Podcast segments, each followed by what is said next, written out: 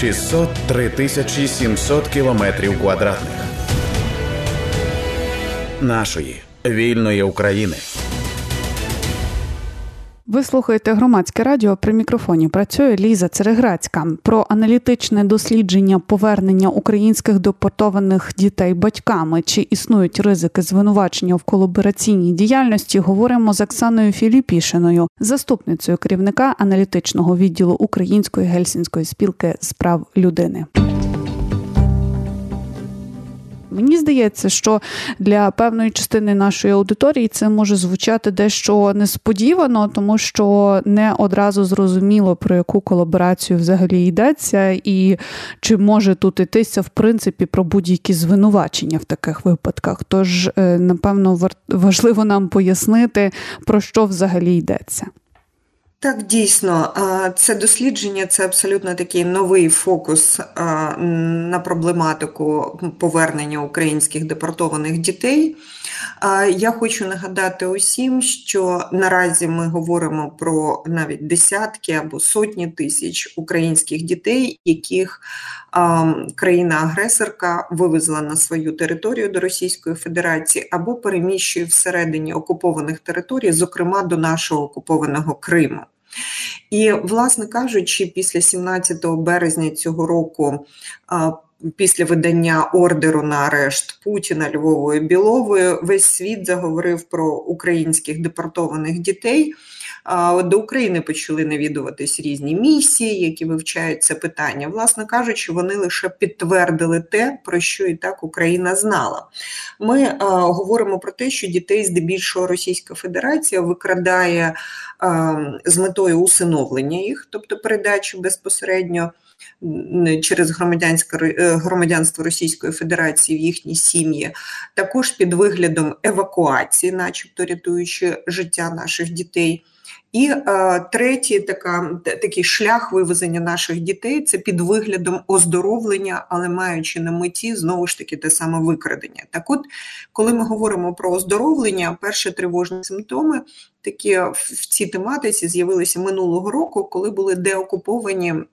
Спочатку Харківська частина, е, Харківська область, а потім частина Херсонської області. І тоді почалися перші дзвіночки батьків, які просили допомогти повернути е, дітей. З'ясували, що ці батьки не давали згоду на е, оздоровлення, так зване, своїх дітей, і потім не змогли їх повернути. І, власне кажучи, перша така думка на побутовому рівні з боку різних, в тому числі і органів влади, про що наголошують і наголошували запитували батьків, це була те, якщо ви надали свою згоду на вивезення дитини до Російської Федерації або до окупованого Криму, це означає, що ви самі винні, що ви співпрацювали з країною-агресоркою, і тому повернення дітей це ваша проблема. От, власне кажучи, дослідження взяло саме цей фокус повернення дітей з. З такого хибного оздоровлення батьками, і чи дійсно для них є ризики для цих батьків з точки зору українського законодавства? Зрозуміло, е, тут важливо, напевно, ще нам е, пояснити взагалі, як цей процес може відбуватися, тому що е, ну, мені здається, що ось так стереотипно, або люди, які, наприклад, не зовсім поінформовані про такі теми, може здаватися, що йдеться лише там, наприклад, про депортацію тих дітей, які не мають батьків або там опікунів, це або сироти, або ем, ну, діти позбавлені позбавлені опіки словом, тобто ті діти, за яких е, важко ось так одразу прийти, наприклад, боротися за те, щоб їх там повернули. Е, наскільки доцільно взагалі вважати, що це робоча схема, що насправді викрадають і тих дітей, в яких є батьки? Так, ви абсолютно праві, Ліза. Я дякую за уточнення. Це дійсно хибна думка. Україна є така да, великою великою країною, де значне, значна чисельність населення це є діти. Ми в повоєнний, в довоєнний час мали на території України 7 мільйонів дітей. Тобто Це така да, значна чисельність. Сиріт було не так багато на всю країну 68 тисяч. Наразі вважається, що до Російської Федерації або на окупованих територіях перебуває близько 4 тисяч дітей-сиріт або дітей, позбавлених батьківського піклування.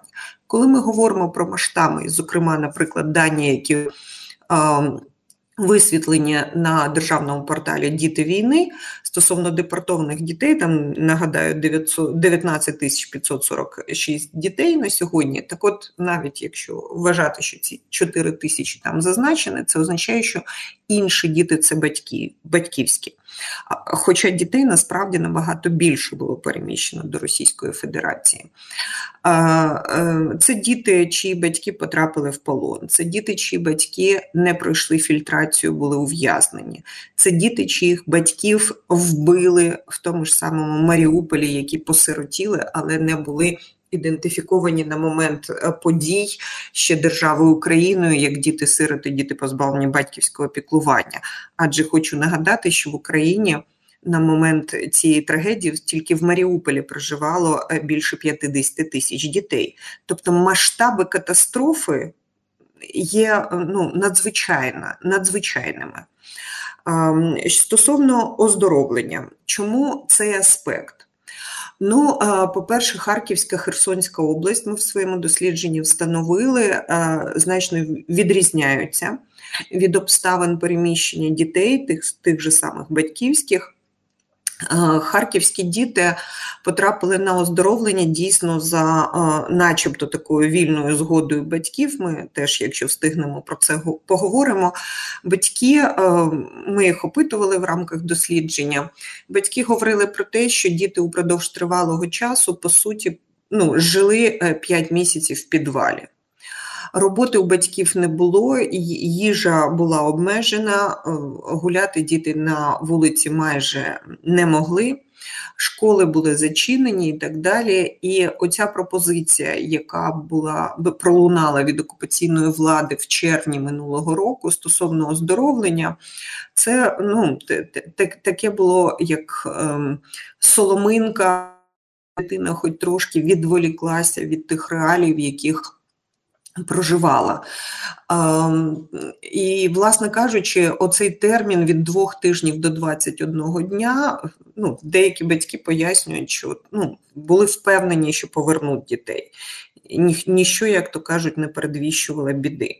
Засуджувати чи не засуджувати це, це таке риторичне питання. На на відміну від Харківської області, в Херсонській відбувалося все інакше тому що переміщення дітей вже відбулося в жовтні. Під час навчального процесу, коли батьків просто 6-7 жовтня минулого року поставили перед фактом, що завтра ви маєте зобов'язані привести дитину до школи з речами, з оригіналом свідоцтва про народження, і діти переривається навчальний процес, і діти відбувають до Криму там на два тижні.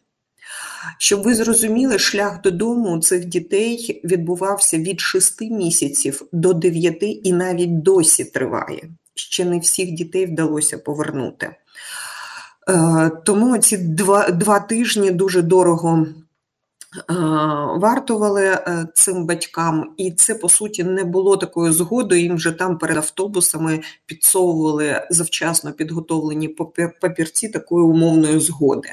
Були опікуни, які розповідали, що, е, наприклад, в тій же самій Харківській області не хотіли віддавати дітей ні на які оздоровлення, то приходили соціальні служби від окупаційної влади і говорили про те, що якщо ви не погоджуєтесь, дитина так чи інакше буде відправлена. На це оздоровлення. Ми знімемо опіку, заберемо у вас дитину, ви більше не будете опікуном, але дитина все рівно поїде або до російського Геленджику, або до окупованого Криму.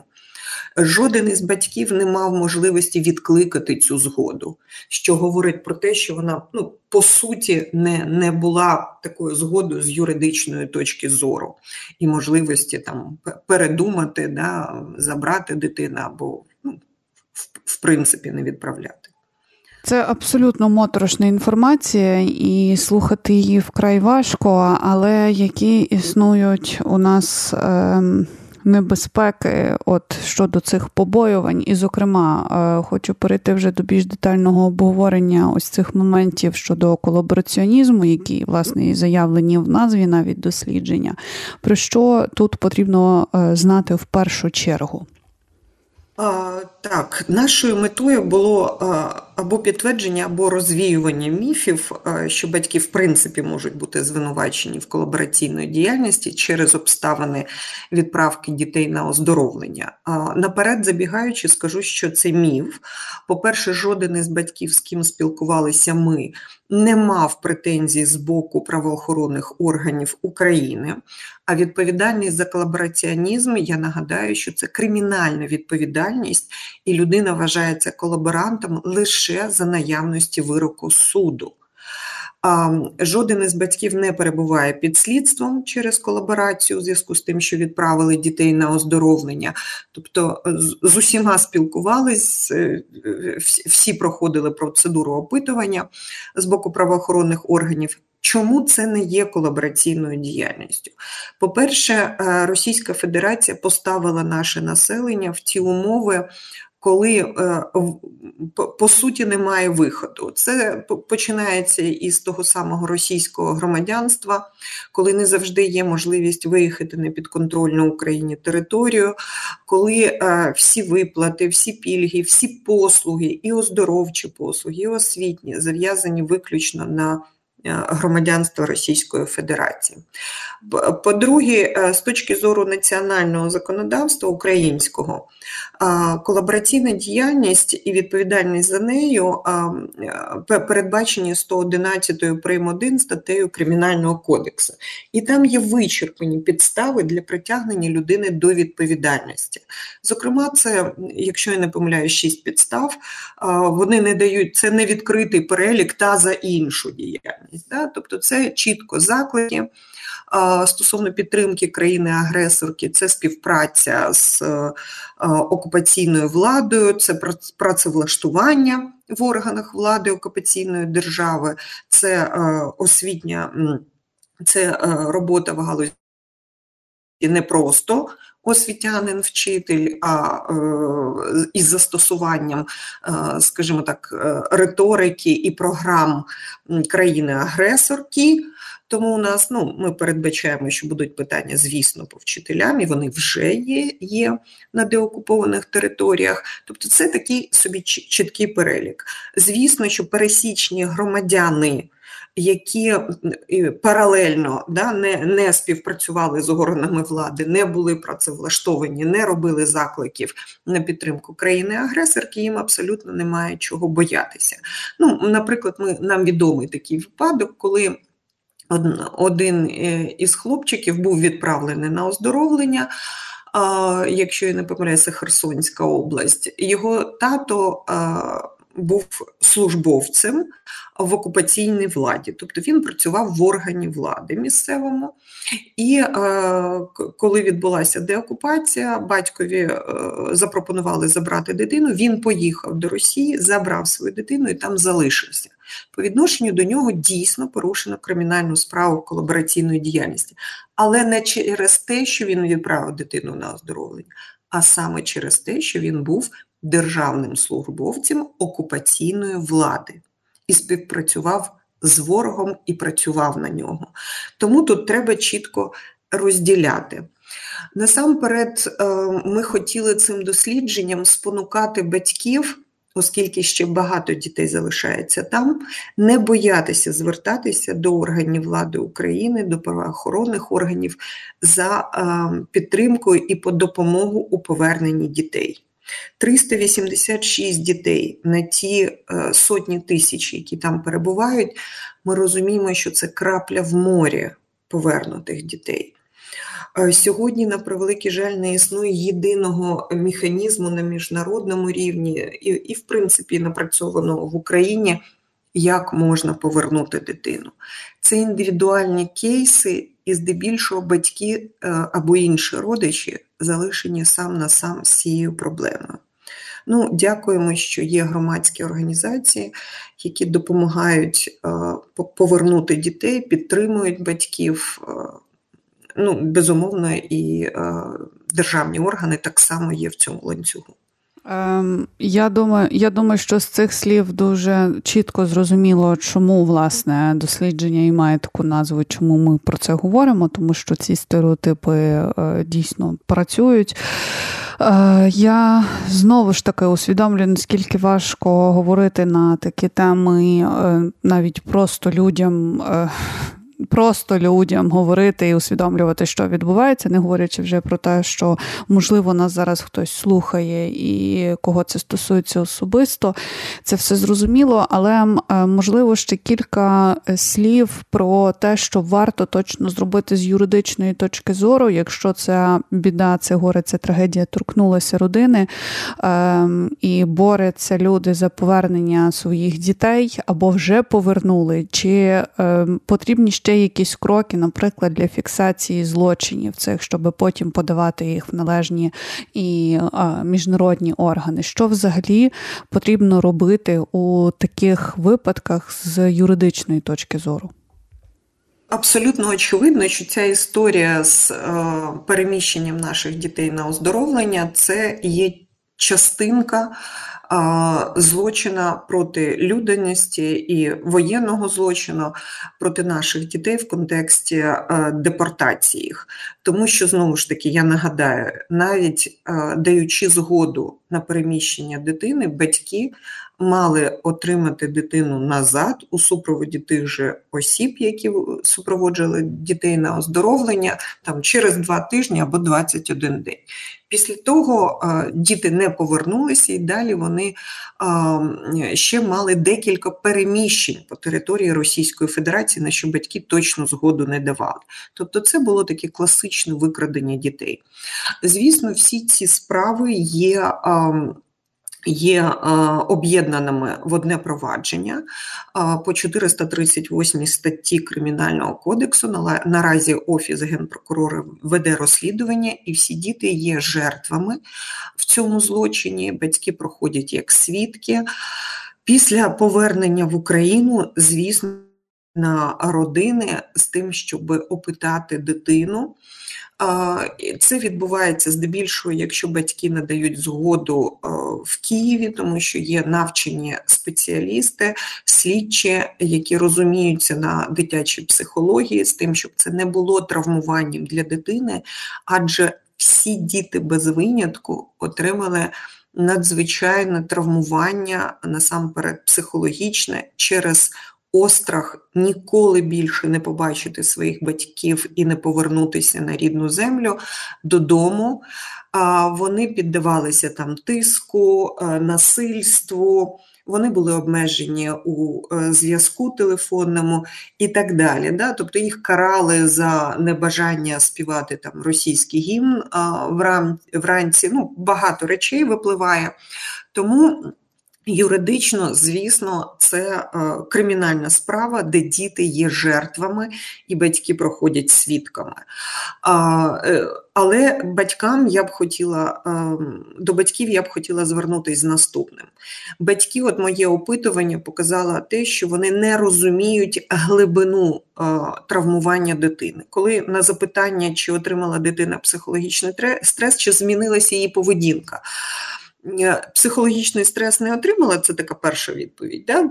Перша. А далі батьки починають розказати, поведінка змінилася, дитина там кричить по ночах, дитина погано їсть, дитина плаче, дитина а, припинила такі обмеження, е, обмежила себе у спілкуванні з однолітками. Тобто багато речей, да, я думаю, що вона в стресі. Тобто е, мова йде про те, що з батьками і з дітьми потрібно працювати, і для цього мають бути психологи на місцевому рівні за місцем проживання родини. В країні має бути широка інформаційна компанія, яка б розвінчувала оці міфи і побоювання батьків, бо вони всі зазначили, що боялися переслідування. Також має бути е, компанія стосовно куди звертатися, якщо ви ем, стикнулися з ситуацією переміщення вашої дитини на або родича, або безпосередньо дитини на територію Російської Федерації. Насамперед, це місцеві органи влади, органи поліції. Також ем, є громадські організації, які сприяють тому. Зараз це відбувається в рамках мережі за права дитини. Також Save Ukraine допомагає. Міністерство реінтеграції допомагає розробити логістику, оформити документи, до прикладу, закордонні паспорти батькам, якщо в них немає, щоб це було дуже швидко. Звісно, міграційна служба йде на на зустріч, на зустріч і все оформлюється дуже швидко. Тому тут головне не замовчувати, не боятися і проговорювати проблему з тим, щоб своєчасно була надана допомога, як юридична з точки зору ем, адвокації е, інтересів сім'ї дитини в кримінальному провадженні, де дитина є жертвою, ще раз наголошу, так і ем, допомога в в ситуації повернення дитини, логістика, супровід, підтримка і психологічна реабілітація дитини і сім'ї після повернення. Таких три складових. Мені здається, які є головними, про яких потрібно пам'ятати. Це була розмова з заступницею керівника аналітичного відділу Української гельсінської спілки з прав людини Оксаною Філіпішиною. При мікрофоні працювала Ліза Цереграцька. 603 тисячі 700 кілометрів квадратних нашої вільної України.